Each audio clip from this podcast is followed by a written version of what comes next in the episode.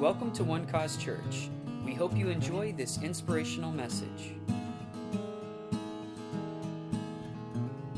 Second Corinthians chapter eight. Second Corinthians chapter eight, I want to read something to you.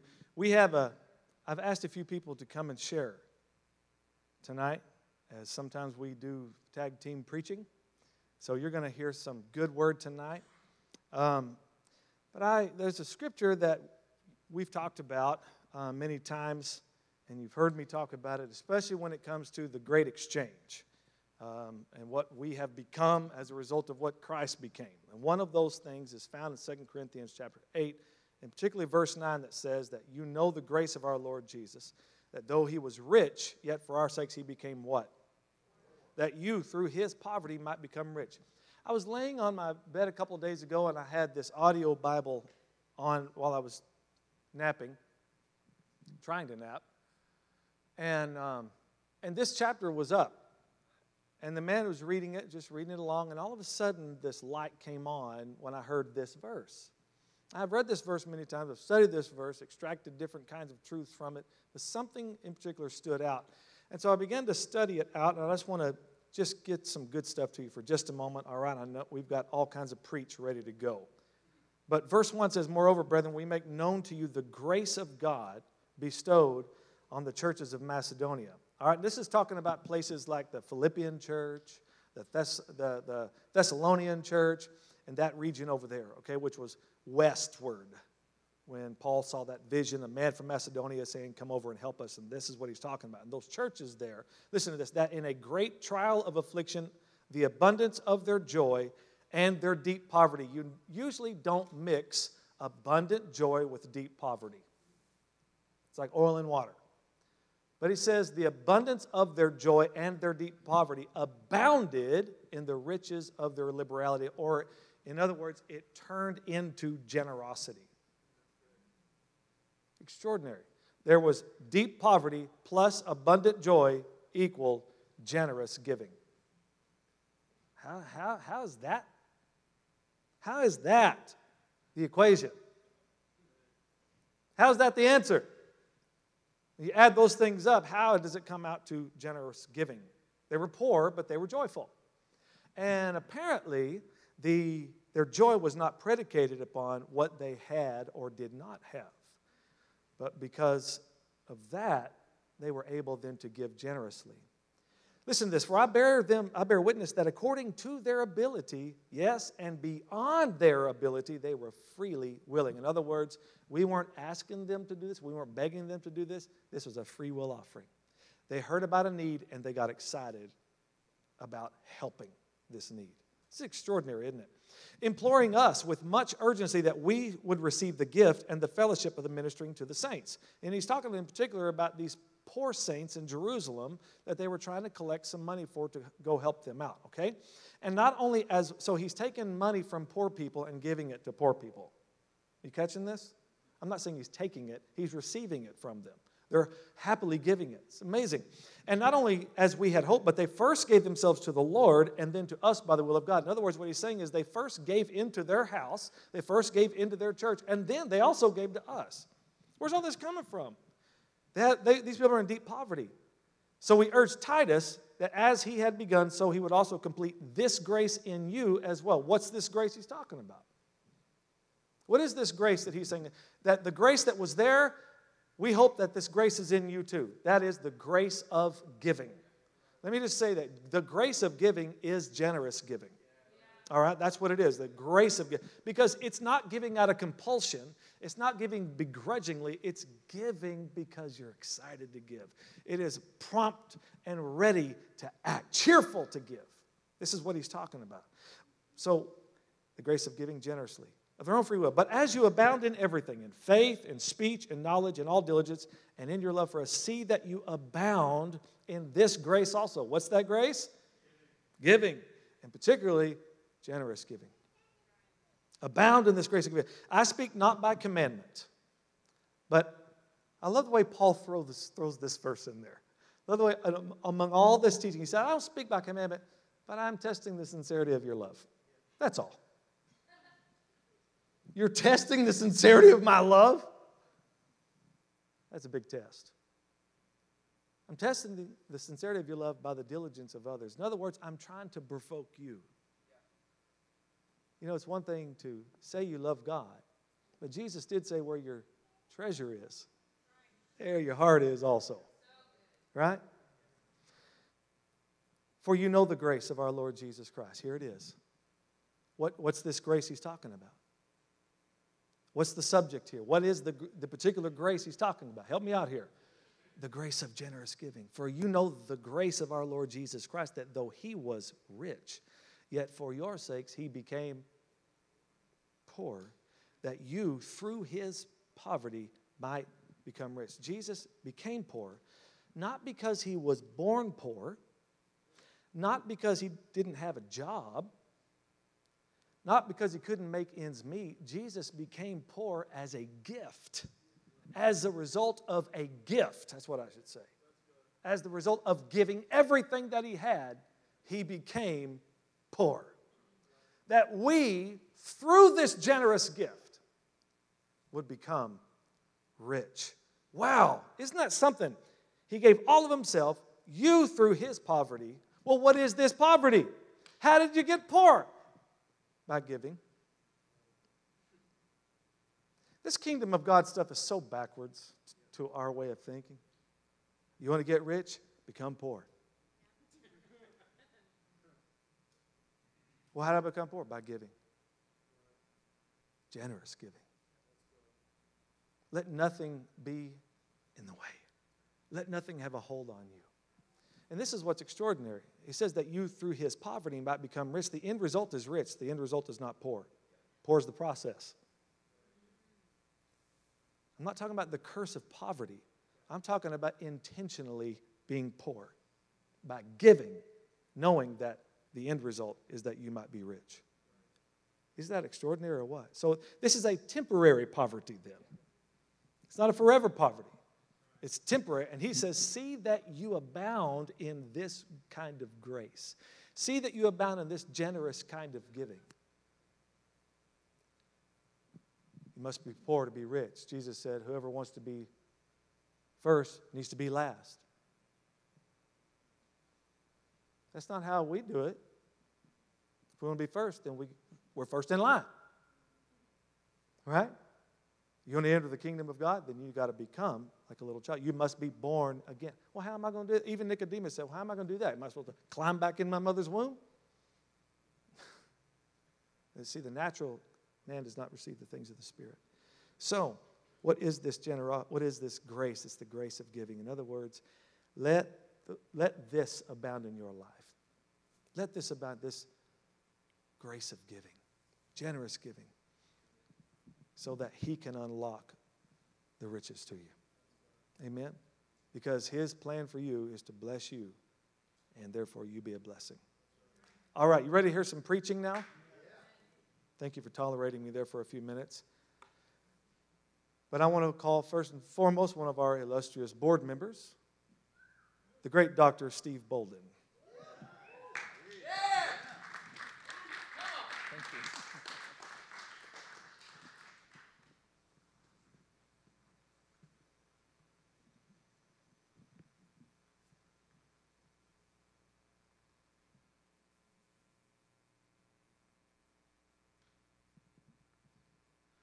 Tonight, I want to start with a rabbit tale. A few years ago, Tawana and I had a cat, and unfortunately, after sixteen years, it met its demise. At that time, we decided not to get another house pet. Now, the following year, I had a bright idea. We had a wild rabbit in our backyard that lived under my shed. And I said, hey, I might be able to tame it. So what I did, I got food, and I set it right next to where it uh, spent its days, because I could see where, where it laid during the day. But that rabbit refused to eat it. He, he would never touch it. Now the next spring, that rabbit moved on, and another rabbit took its place. So I decided to try it again. So I bought these carrots, and I just threw them in the yard. And that rabbit would go seek and find those carrots. And I thought, hey, if that, if he's eating those carrots, I want to watch him eat it. So I went to the store, and I bought these little baby carrots, and I put them on the patio. And, yeah, he came to the patio, and he started eating those carrots. I was very surprised that in one sitting he could eat twenty-five of those little baby carrots, this little baby rabbit. So he, it got where he would come to the patio when he saw Tawana or I come out the back door. Uh, and if we didn't bring the carrots out by a certain time, he would come up to the back door and stand up on his hind legs just to be seen. Now, not any old carrots would do. We ran out of carrots one day, and I went to the store, and I just bought the regular carrots. Put them out on the patio as usual. He refused to eat them. You know, he expected the best. He had gotten used to eating those organic grown baby carrots. So one time we came to church, and on the way back we saw this rabbit across the street, and he saw us, and he ran across the street, ducked under the fence, and was on the patio by the time I got in the house. He was waiting on his carrots. So finally, this rabbit, I think, told all of his rabbit friends how many handsful on purpose that he was getting at my house. By the time we moved, we had nine rabbits living in our backyard, and we were buying about nine pounds of carrots per week just to feed them. When we moved, our carrot bill went down drastically. Now, you have something in common with those rabbits. Someone died and went to heaven for your sake. You know, better yet, he left you an inheritance. It's Ephesians one eleven that says, in him we have also, uh, in him also we have obtained an inheritance, being predestined according to the purpose of him who works all things according to the counsel of his will. You know, Christians are like those two rabbits. Some are like that first rabbit. Uh, they miss out on the blessings of God. Uh, they might feel like they're not good enough to receive God's blessings. Or they might not ask the Lord for his favor. But Proverbs eight thirty-five says, "For whosoever finds me finds life, and will obtain favor of the Lord." Now, the dictionary defines whoever as any person involved in the situation that you're describing. So, any person means everyone here that can hear my voice. If you seek out the Lord, you will receive his favor. Now, you receive favor because of his great love and grace. Uh, it's not something that you earn. It's nothing that you really even deserve. Yet, because you're in Jesus Christ, God has poured out uh, his favor on your lives. Now, other Christians are like that second rabbit. You know, they've opened their heart to God, and they're highly favored. They only expect the best, just like that rabbit. He expected the best. They make themselves known to God. Today, expect the best and make it known to God. You know, you have access uh, by faith into God's favor. You know, his favor surrounds you, and your faith releases it. It's Psalms five twelve that says, God encompasses me with favor like a shield. Everywhere I go, everywhere I do, I am favored of God. You know, that means everywhere you go, you have an advantage. You have a divine presence, opening up the right doors and causing the right things to fall in place. So begin to expect God's favor in your life. Speak the favor of God over your family, over your job, or over anything else that concerns you. You can have that favor in your life. You know, old Bo Pilgrim, you remember him? The chicken guy? He's one that said, I'll never sell a, a fat yaller chicken. Well, he used to have another saying about his chicken, but it also applies to God's favor, and it's it's a mind-boggling thing, and truly it is. So today, expect God's favor uh, to open the doors that no man can shut. Mm.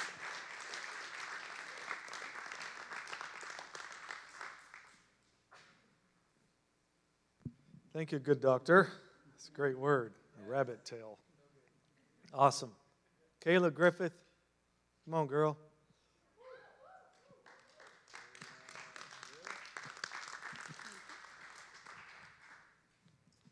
Okay, if you will, grab your Bible or your phone or turn your eyes to the screen, and let's go to Ephesians four, verses fourteen. Pastor Eric asked me at like four thirty, calls me and says, hey, Kayla, can you do a message tonight? So I don't even know what I'm going to say, so let's just do it. Ephesians four, verse fourteen.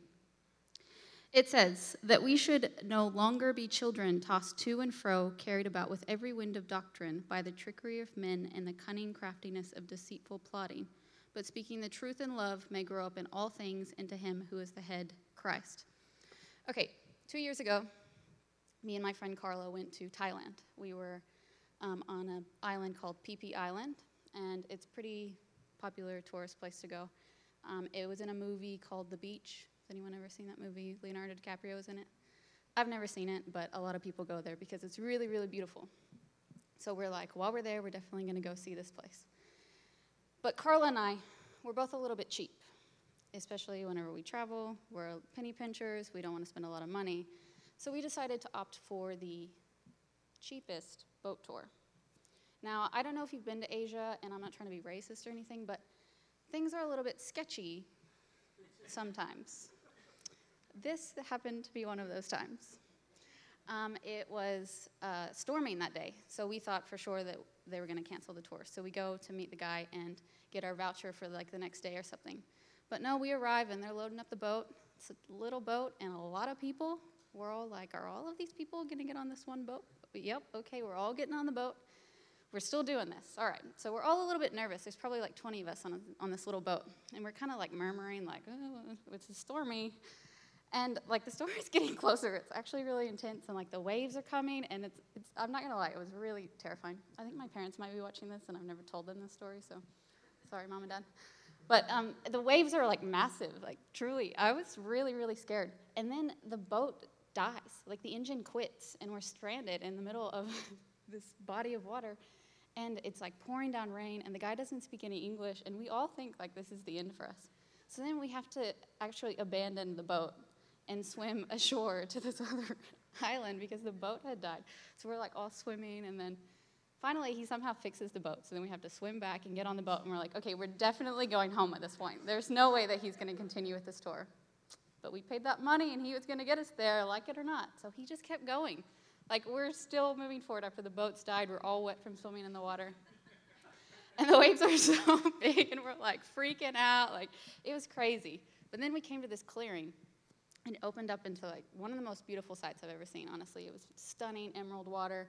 And, like, we all got out this time to swim, not to abandon ship, but we swam. And it was, like, truly one of the most amazing things I've experienced. So what I want to say to you is that you might be in a storm. The waves might be massive in your life right now. Sometimes things don't go according to plan, and that's a really real situation to be in. But let me remind you that you have a hope that is an anchor for your soul. Yeah. Psalms one nineteen fifty says, this is my comfort and my affliction, for your word has given me life. First Corinthians fifteen, verse fifty-seven to fifty-eight says, but thanks be to God who gives us the victory through our Lord Jesus Christ. Therefore, my beloved brethren, be steadfast, immovable, always abounding in the work of the Lord, knowing that your labor is not in vain. Back to Ephesians. Let us no longer be children tossed to and fro, because the storm is not the end of your story. We have victory in Christ. He is our peace. He is our deliverance. He is our source of victory. There's promise on the other side of the storm. If you keep going, although that Thai guy was a little bit crazy, keep going, we made it. We got to the paradise. We got to the promise. And that's my encouragement to you, is to cling to your faith in the storm. Stand on the word that is your anchor, and you will not be moved. That's all I have to say. Thank you.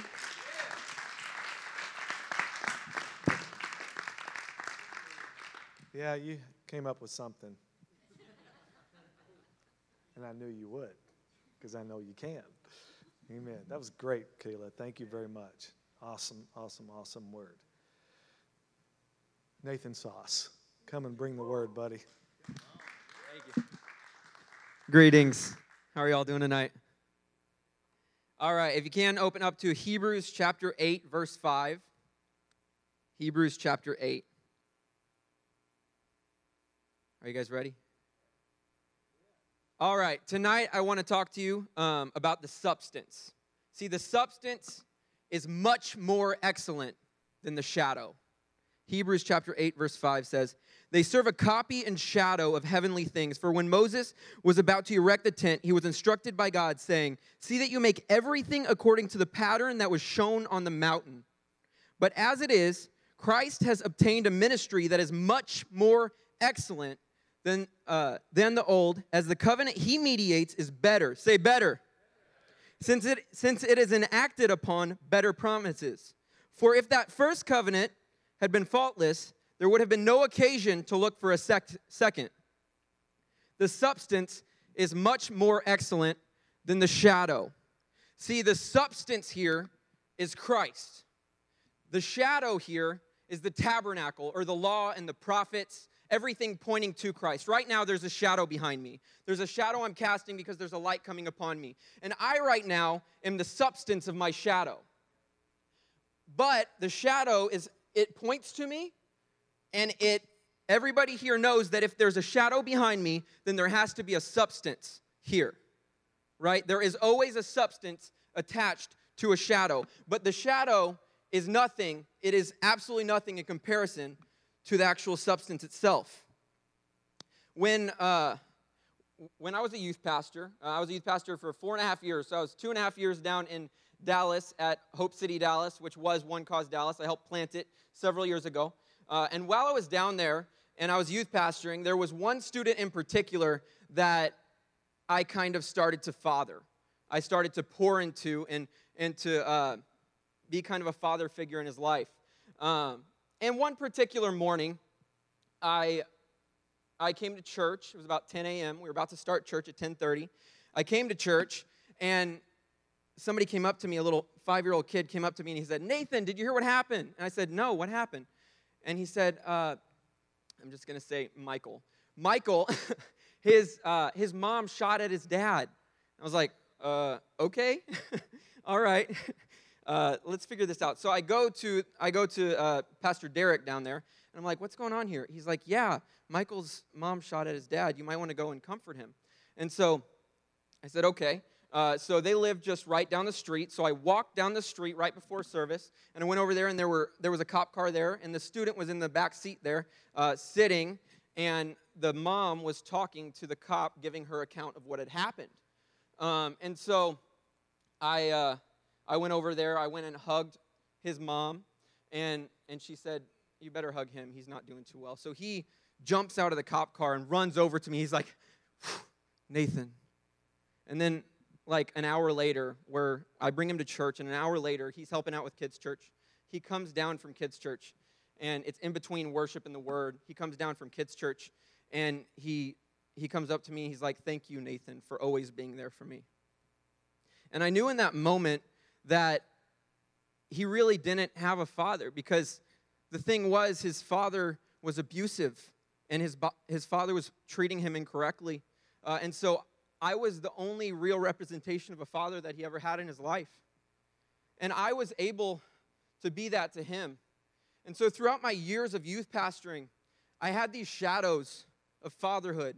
I had these shadows that taught me uh, how to be a better father, how to uh, how to establish myself as a father, and and throughout these years, it pointed me uh, to who I could be as a father. But I'm telling you that now I can tell you that the substance is much more excellent than the shadow, because I'm speaking from the substance of being a father. We're pregnant.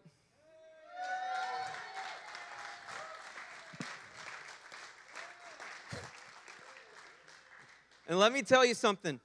Let me tell you something. You may be living in less than what God has called you to. He's called you to excellence. He's called you to far more. He's called you to the substance. See, there used to be this tabernacle that people would have to come into. There used to be this temple that people would have to come into and offer sacrifices. But Jesus went in as, as a once-for-all sacrifice. And now you can enter in to the most holy place. You can enter in, and you can know that the shadow is not all you get. You don't just get the law and the prophets. You don't get the, the pointing to, the arrow. But now you get the substance of Christ. He has provided for every single thing that you need according to his riches and glory in Christ Jesus. He has given you exceedingly abundantly above anything you could ask or think, and he is the substance of your life.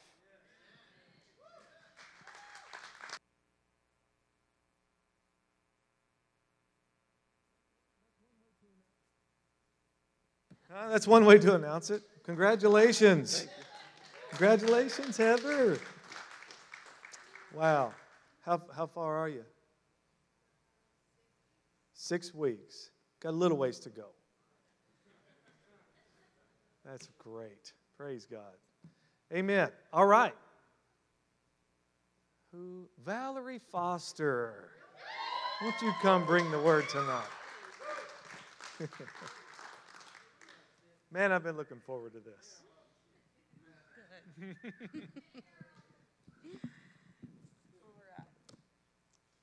My scripture tonight is going to be Philippians four eight. Finally, brethren, whatever things are true, whatever things are noble, whatever things are just, whatever things are pure, whatever things are lovely, whatever things are of good report, if there is any virtue and if there is anything praiseworthy, meditate on these things. In this, he's talking about character and conduct begin in the mind. How many of you, when we were younger, remember playing the game telephone? You'd line up, object is, first person starts to tell it, whisper in the ear, and it goes down the line, and you're trying to get this last person to repeat what the first person said. But it never happened. I mean, it always changed. And finally, you know, you'd laugh a few times, and then it happened, and on the sixty-third time, somebody's about to get an elbow to the Adam's apple because you're done. You're tired of playing this game. Somebody needs to get it right so you can go on, right? Yeah. Well, now we play the grown-up version. Facebook, Twitter, texting, in person, the news. It's the grown-up version of telephone. And usually, most likely, is not what, how it originally started, right?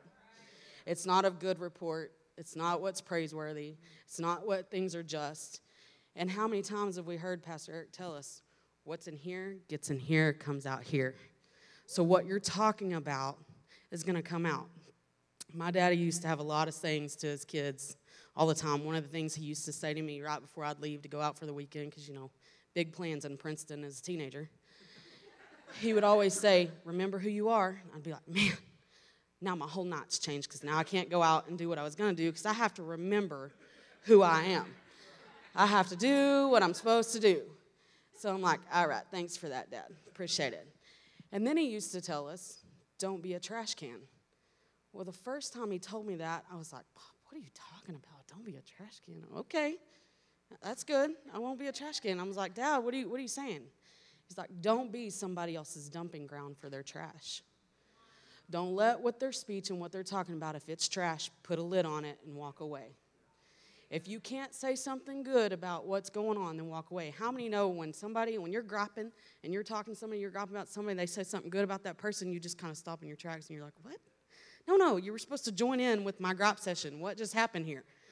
And as a trash can, over time, all the junk and the gunk starts to stick to the side, even when you dump out the trash. There's stuff that still sticks in there.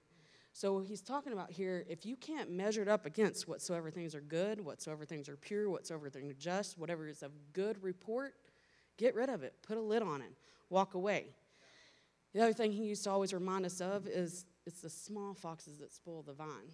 It's those little things that get in there that you're not recognizing. You know, you as dads, you have little boys watching you, wanting to mimic what you do. You as mamas, I'm the nursery director, I know, they're watching. They're repeating, even at two, they're repeating what is going on everywhere you go. I have a nephew that whatever his daddy does, oh, he's going to do it. He refused to wear any other kind of underwear other than the kind his daddy wore. He wouldn't wear anything else to bed other than what his daddy did. His daddy goes to school during the week, and his mom had to call him one night and say, would you please tell your son that you wear a tank top to bed? He refused to do it, but as soon as daddy got on the phone and told him, yeah, I do, I do, bud, he hangs up. I mean, fight was over that quick. So remember, you're being watched, what you're talking about, what's being said, how you're playing that grown-up game of telephone. Remember, you're being watched by all the people around you. In Proverbs sixteen, uh, let me see here. Proverbs sixteen, twenty-three, and twenty-four, the heart of the wise teaches his mouth and adds learning to his lips. Pleasant words are like honeycombs, sweetness to the soul and health to the bones. You know, um, I always tell my mom this when we're talking or when my brothers are getting mad. Soft answer turns away wrath. Usually that'll shut them up because they usually don't want to hear that from me, but it's true.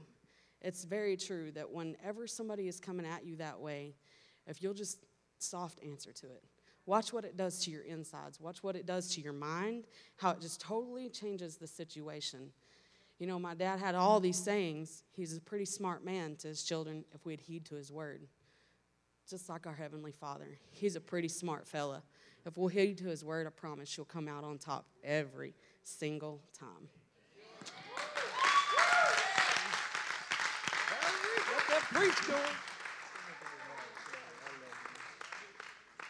Was that fantastic or what? Wow. We're going to hear from you more in the future. Amen. Pastor Alex Ammons, come bring the word, buddy. All right. Good evening, One Cause Church. I've got a message for you that I have titled, It Only Takes a Taste. It only takes a taste. Psalm thirty-four, verse eight, David said, oh, taste and see that the Lord is good. And I love that David says taste because he knows if you can just get a glimpse, if you can just get that taste, if you can just get a small part, a small idea of who and what God is, that your whole life's going to change and that you'll never stop pursuing God and you'll never stop wanting more. You know, when you go to an ice cream shop, I sample all the flavors because I want to make sure that whatever flavor I'm going to get is the best flavor. So I sample the peanut butter, I sample the cookie dough, I sample everything that looks good. And whatever tastes the best to me, that's what I'm going to get and that's what I'm going to go after. And when Jesus turned the water into wine at the wedding in Cana, he gave it to the master of, of the ceremony and, and he tasted the wine. He tasted it and he immediately said, you've saved the best wine for the last. All it took was a taste, and he knew that the wine that Jesus had to give him was better than anything else that he was going to get. He knew that that was the best wine. It was better than any other wine that he had at that party. Jesus' wine was the best wine. In the words of Sarah Bareilles, it only takes a taste. It only takes a taste. One bite is more than enough to know you want more of the thing you just got a taste of. It only takes a taste. One bite, that's all you need, and you know that God is good, and you know that everything he has for you is good. You know that nothing that, that he, he has to give you is going to fail. You know that nothing he has is, is ever going to go flat. And when I go out to eat, sometimes I have to stop myself from tasting something because I know that when I start, I'm not going to stop. Because I have this problem where I have, I have this self-control issue where I, I can't stop myself from eating food. I went out to a birthday dinner the other night, and, and we got this chocolate cake because it was a birthday. And uh, they kept saying, here, Alex, try a bite of it. But I would not because I knew if I started, I was not going to stop until that entire thing was gone. You know, it's time for each and every one of you to experience what God is about. It's time for each and every one of you to get a taste of who God is and, and what he can do because God is good. In fact, James chapter one, verse seventeen says, every good and perfect gift comes from God because God is good and he only does good. And, and I, I challenge you to get a taste of who who God is tonight. If you haven't experienced him in your life, in your finances, in your health, I want to challenge you to taste and see that the Lord is good. I want to challenge you to step out in faith and say, God, I believe you in my finances, and I believe that you're going to change the situation, and you're going to see God move. And I guarantee you, when you start living in the reality that God has came to give you, you're never going to want to stop. You're never going to want to turn away, and you're never going to stop short of what he has for you. In fact, there's a, a verse in Ephesians that talks about how we're filled with all the fullness of God. And, and God is good, and everything that he has is good, and, and whatever you get from God is good. And I want to challenge you to keep going after that fullness, to keep stepping out and believing for more and more. And okay, you've experienced him in your finances, experience him in your health. Okay, you've experienced him in your family, so experience him in every other aspect of your life. Maybe, maybe you've been on the fence about God, and maybe you haven't had that experience. But today, it's, it's time you make the decision. Maybe that decision is that you need to get involved and serve. Maybe it's you need to join a life group. Whatever that is for you, you need to step out and taste and see that the Lord is good, because he's got some good things for you. Thank you.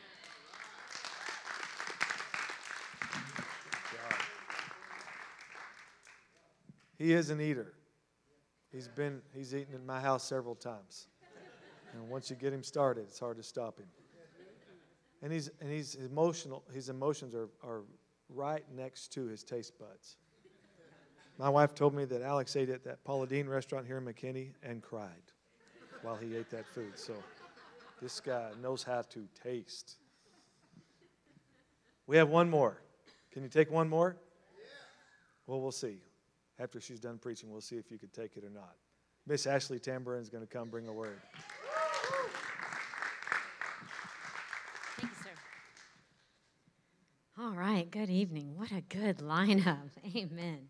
Okay, well, I just want to jump directly into the word, because the last couple years I've been on a journey, just like everybody. That's kind of, you know, ambiguous to say. Everybody's on a journey, but we go through ups and downs, and I went through a divorce and just all kinds of moves and things happening in my life. And so on that journey, the Lord is really showing me how to address pain, how he feels about our pain, how he feels about what we're going through. And so he led me to John chapter eleven, and it's the story of Lazarus. And we're going to pick up in thirty-two, but just a little bit of backstory. Jesus hears about one of his really good friends, Lazarus, is gravely ill. He chooses to stay where he's at with his disciples. He doesn't go and see Lazarus. He waits two days because he knows that there's more glory uh, to come if he goes and visits Lazarus later. So they go ahead and go to Bethany. That's where Lazarus and Mary and Martha live. Many good stories take place at, you know, Lazarus's house, lots of good times, and he has lots of interactions with them. So he waits at the edge of town. Martha, the first sister, comes out and has an exchange with Jesus. And then she goes and gets her sister Mary, and Mary comes. And that's where we'll pick up in verse eleven thirty-two. It says, when Mary arrived and saw Jesus, she fell at his feet and said, Lord, if only you had been here, my brother would not have died. And when Jesus saw her weeping and saw the other people wailing with her, a deep anger welled up within him. And I like the Amplified Version because it said, Jesus was deeply moved to the point of anger because of the sorrow that death brings. And that really highlights it for me. And so it says, and he was deeply troubled, and he said, where have you put him? And they told him, Lord, come and see. And Jesus wept, and the people standing nearby saw how much, said, oh, how much he loved him. That is the first thing that really stood out to me about Jesus and our pain. He was with Mary in that moment. He didn't say, oh, no, no, Mary, it's okay. You know, just, just wait for what you see. He didn't say, oh, Mary, get over it. It's going to be fine. Stand up, wipe your face. He didn't say, oh, this is your fault. He didn't say any of those things. He was grieved in that very moment with his daughter that was hurting. He knew everything that was going on, and he was really with her.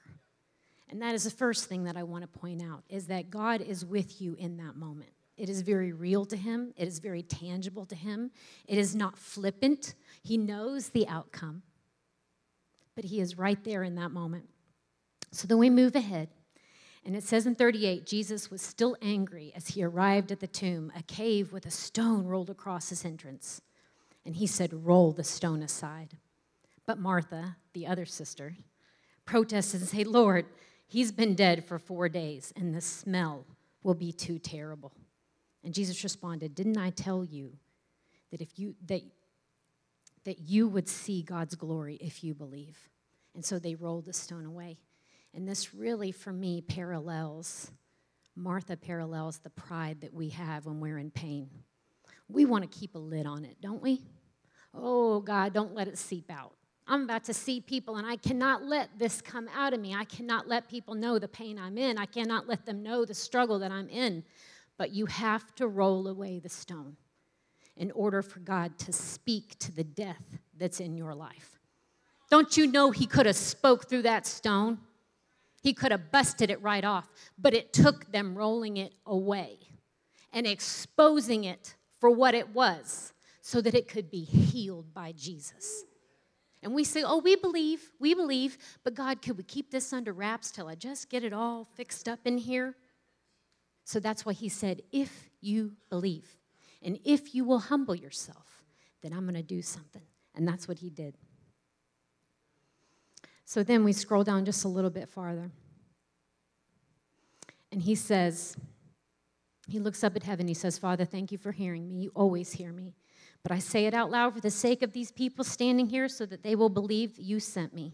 And then Jesus shouted, Lazarus, come forth. And the dead man came out. And I tell you what, guys, this comes to our pain. It is not just talking about physical death. Jesus speaks to dreams. Jesus speaks to hope. Jesus speaks to purpose. And he will stand at the cave of your heart. And when that stone is rolled away, Jesus will say, dreams come forth. And they sure will. Hope come forth. And it will get up. And I tell you what, the reason why Jesus waited was because so many people came to Christ because of Lazarus. And the pain in your life and the death in your life is not a light thing.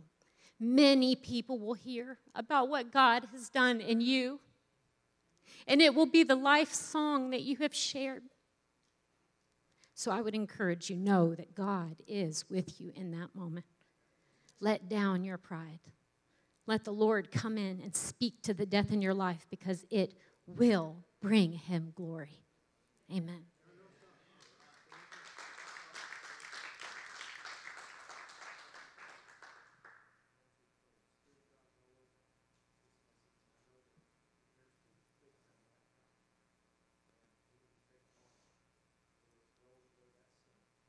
Thank you, Jesus. Thank you, Father God. You spoke this message to me, Lord Jesus, and I know you told me there are people here that need to hear it, God. I thank you, Jesus, that you are doing a mighty work. There is no small thing. There is no small room. There is no atmosphere that you cannot permeate. Holy Spirit, come in and speak like the voice of many waters and speak to each and every heart so that they know where you are working. I pray for dreams. I pray for hopes. I pray for purpose that is ignited in Jesus' name. I thank you, God, for the things that are coming down the pike right now in the name of Jesus. God, that you will be glorified in their life, God. And that it will be not some small like, oh, yeah, praise God, hallelujah. But, God, it will be dynamic. And that it will spread your word. God, these seats will be filled because of the testimony coming out of this room tonight. Thank you, Father God, for your work. Thank you, Jesus, for what you're doing. I bless your name. I give you praise, God. Thank you for the people that I go to church with, Lord Jesus. Thank you for the people and the men and women in this room. Thank you, Father God. Do your work and have your way. Thank you, Jesus.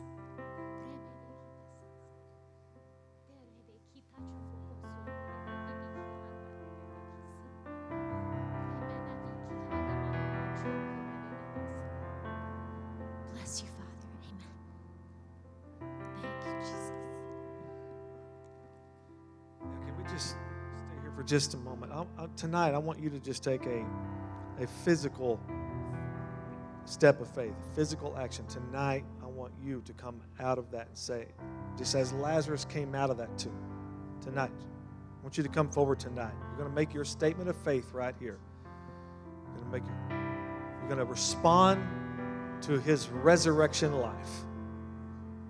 Respond to his voice who's calling you into life from that dark place, from that deadness.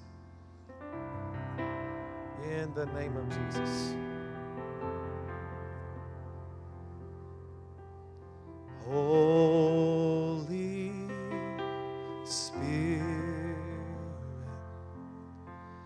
have your way. I surrender, I surrender.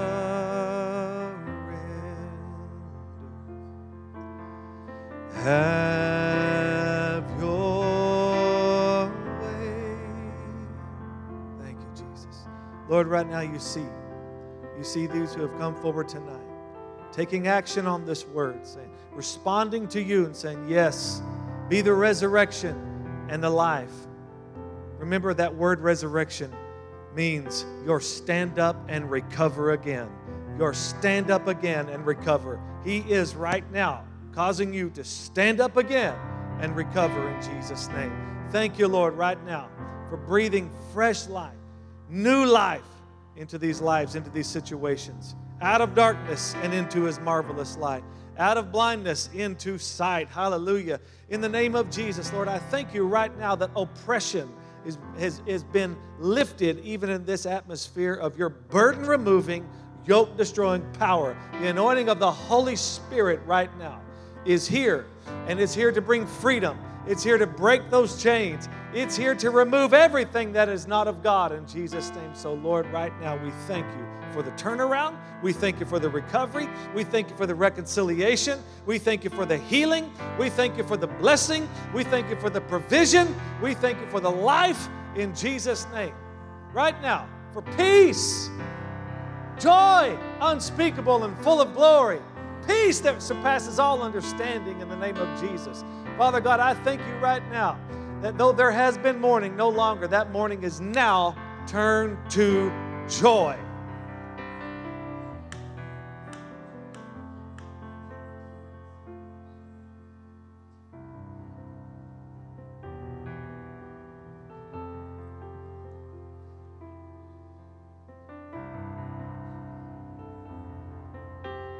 I'm going to say something on that. I'll leave you with this. This is John chapter eleven that Ashley was talking about, this story of Lazarus. It's quite possibly his greatest miracle. I mean, there were some pretty fantastic feeding five thousand people and all, but bring somebody back from the dead, being dead four days. I'd probably say that's the biggest. The next chapter, John chapter twelve, Jesus is at someone's house. He's actually at Judas, his betrayer's father's house, a guy by the name of Simon. Judas is there. Mary and Martha and Lazarus are there. Now, it's interesting about Lazarus. Let me ask you a question. If you heard that there was a man who had been dead four days who was coming to your town and he was going to tell his story, would you be interested in seeing that guy? I'd be one, I'd want to hear from him, right? If he was anywhere in your proximity, you, you would probably try to go to that event. You know, if you had all the, make sure it's true, all the proof that we have to have. We're such skeptics. But um, there's a table there. But think, it, what's interesting is, is that Martha is quoted, Mary's quoted, you never hear from Lazarus. Nothing he ever said is ever quoted in the scripture. I th- find that interesting that out of those three, the one who has the biggest story to tell is not speaking. And at La- and at Simon's house, it says Lazarus was one of those who sat at the table. Mary does this extravagant worship, pours this alabaster box. Martha's busy serving. And the guy who's got the story is sitting. Don't sit. Don't sit with this miracle in your life. Don't sit on this testimony. Open your mouth and declare what God has done in your life.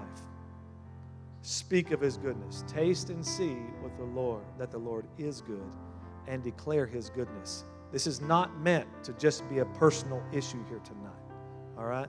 The Lord wants to speak through you so that you can bring hope to many others. Amen. Amen.